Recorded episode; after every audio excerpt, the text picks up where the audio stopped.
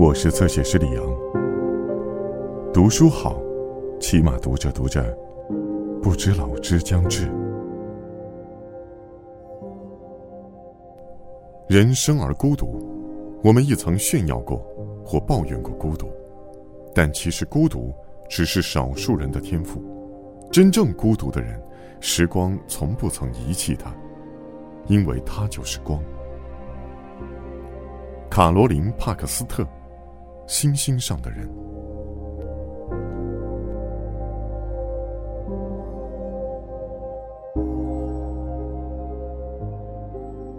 爱丽丝，二零一二年六月二十二日，新罕布什尔州。星期五，早餐准备时间，大伙儿看见斯科特挂起了一条硕大的横幅，上面写着“母亲节快乐”几个大字。我们很纳闷，因为今天是六月二十二号，母亲节已经过去一个多月了。可他比谁都沉得住气，非要等所有人都到齐了，才宣布其中的缘由。原来是在那之前，他就一直站在横幅下，看起来傻傻的，但又神秘兮兮。终于，所有营员都来到餐厅，并排队领取了各自的食物。斯科特用勺子在一个玻璃杯上敲了敲。大家早上好，他笑着说：“你们是不是都对这个横幅感到奇怪？”不少人在底下大喊：“是！”那情景和课堂上老师提出一个问题，而全班同学一起回答时一模一样。那好，请允许我解释一下，斯科特说。我一直觉得天底下的母亲们为他们的孩子和家庭做出了巨大的贡献，那么一年只纪念一次怎么会够呢？所以我宣布，从今往后，在和谐夏令营每个星期五都是母亲节。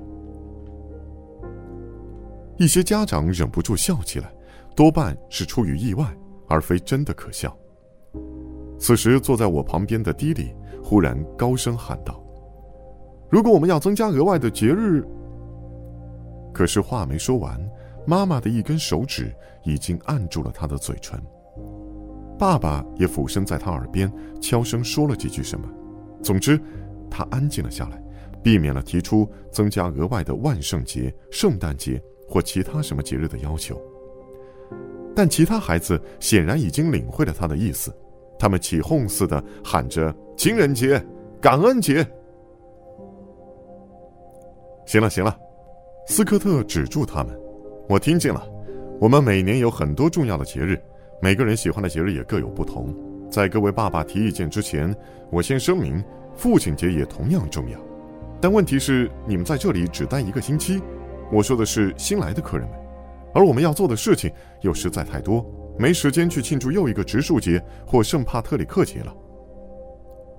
没人说要过植树节，赖安喊道。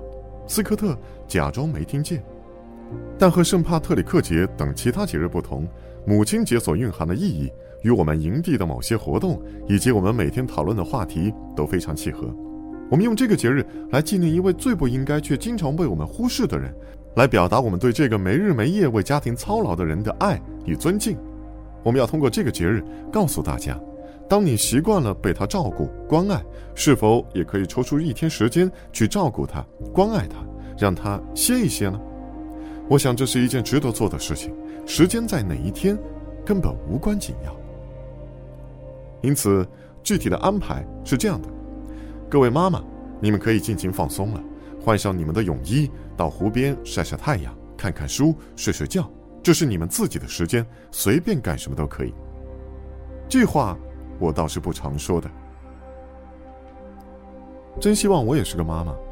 迪里说，不过他的声音还不至于招来爸妈的呼喝。好奇怪的想法，迪里，当妈妈，我听着十分别扭。只是不知道别扭的地方在于他才十三岁，还是在于他是迪里。至于孩子们，斯科特接着说，不管早来的、新来的，你们跟我走。我给你们安排了特别的活动。斯科特领着我们走进树林，来到我们平时举办周六萤火会的那片空地。他让我们围成一个圈，坐在地上，我们一共有十个人，五个永久银元和五个临时银元。好了，斯科特大声说道：“我们来玩一个名叫‘犯罪者’的游戏。它其实是从你们之前经常玩的‘真真假假’那个游戏演变而来的，只不过稍微有些不同。游戏规则是这样的：你们每个人需要坦白三件事。你们知道坦白是什么意思吗？”万事通凯利，胆小鬼杰森的姐姐，立刻举起了手，意思是承认自己做过的坏事儿。斯科特还没有来得及点他的名字，他便抢着说：“没错。”斯科特说：“所以我们先思考一分钟，每个人想三件事，其中两件是你们做过的错事，第三件是你们没有做过的，但尽量不要让别人看出破绽。事情可大可小。”但必须是你做过的事，而且你知道那样做不对。另外，还必须是近期发生的事儿。你四岁时候做过的错事儿，就不要再提了。坎迪和赖安的妹妹夏洛特举起了手，斯科特指了指他，笑着说：“除了你，夏洛特，你可以讲四岁时候的事儿。”现在，他环顾一周，确保每个人都在听他说话。开始之前，我先声明一点：今晚你们想说什么都行，我可以保证这些话不会传到你们的父母耳朵里，所以你们不用担心。还有其他问题吗？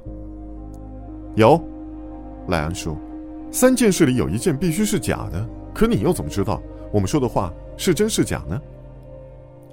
几个孩子笑了起来，斯科特微笑着摇摇头：“全凭自觉。”他说。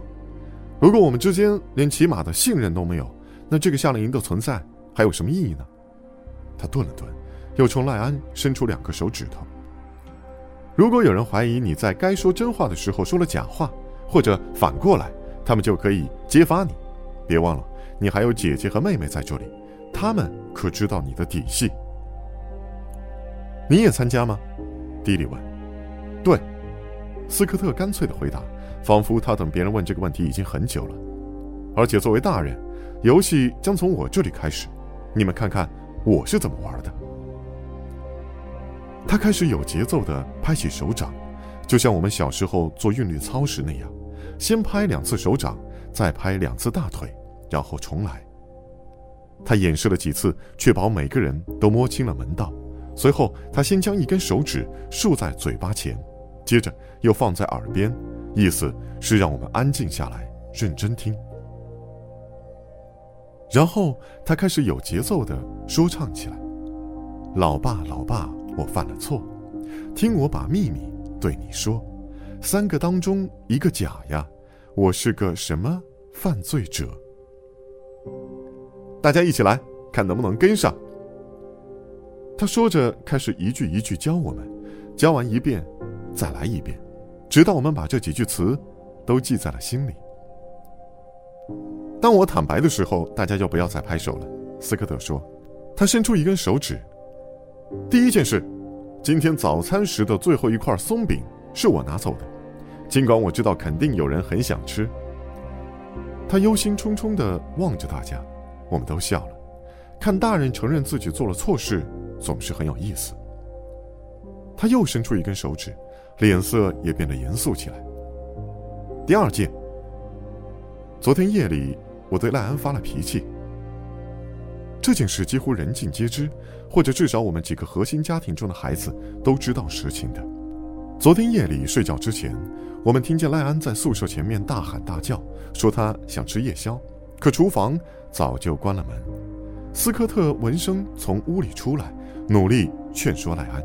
结果赖安在他胸前打了一拳，看样子那一拳的力度还不小，因为斯科特向后踉跄了一两步，嘴里骂了句“该死的”。当时的情景十分滑稽，每一家的窗户都打开了，我和迪丽甚至跑到门廊下面津津有味地欣赏，直到后来妈妈把我们叫了回去。还有最后一件，斯科特说着举起三根手指。我最近挺记仇的，你们知道记仇是什么意思吗？就是说，你一直生某个人的气，即便他已经道了歉或者做了弥补。有时候我就是很难放下一些事，这样说可能有点笼统，我举个实例吧。这一整个星期，我都在生爱丽丝的气，因为她编造了树林里有怪物的谎言，吓唬杰森。提到我名字的一刹那，我迅速抬头望了他一眼，旋即又低头看着地面。我讨厌这种被众人围观的感觉，我甚至有种想哭的冲动。因为尽管斯科特在事发当天大发雷霆，但事情已经过去好几天，我以为一切已经烟消云散。况且从那之后，他在我面前一直都很正常，我实在不愿相信那是他装出来的。在看似平静的表面之下，他依旧因为我的所作所为而愤恨不已。他一定会说，愤恨是个感情色彩太强烈的词。我和迪里就曾经讨论过生气和愤恨之间的分别。有时候，当迪里伤心难过的时候，他会认为爸爸或妈妈在生他的气，于是他就会说：“你们恨我。”爸爸妈妈总是回答说：“不。”我们不恨你，我们爱你，即便是在生气的时候，我们也爱你。后来我懂了他们的意思，生气是短暂的行为，而爱却是长久的。但我和迪里一致认为他们的说法存在漏洞，因为当你生某人的气时，你其实是恨着对方的，虽然时间很短暂。至于为什么说两种情况有所不同，那只是大人们的文字游戏。他们总喜欢用一种更易于接受的方式表达同一种意思。感觉有只手触碰到了我的胳膊，我抬起头，斯科特从坐在我们中间的 Candy 头顶探过身，向我伸出手。他看着我，表情几乎和我一样难过。对不起，爱丽丝，他温和地说：“我真的要哭了。”你只是个孩子，况且你已经接受了劳动反思，而我却还不依不饶。所以说，人非圣贤，孰能无过？你能原谅我吗？我点点头，因为我的喉咙仿佛被什么东西堵住了，一时之间无法开口说话。我用一只手背擦了擦脸，太好了，他在我的胳膊上捏了捏，才松开。谢谢你。随后，我们又回到游戏中。斯科特又教了我们另一段词：“法官大人，陪审团，请把真假来分辨，答案快点告诉我，有罪无罪，你们判。”大伙儿开始猜测，最后发现松饼的事是他自己瞎编的。唉，他为什么要编如此低级的谎话呢？随后，大家讨论决定是否把斯科特淘汰。但此时，我已经不再关心游戏的进程了。游戏就这样进行下去，一个人说完便换另一个人。我不停的拍着手，和大家一起说唱着歌词，声音一如既往的嘹亮。可不知为什么，我感觉特别孤单，仿佛这里只剩下我一个人。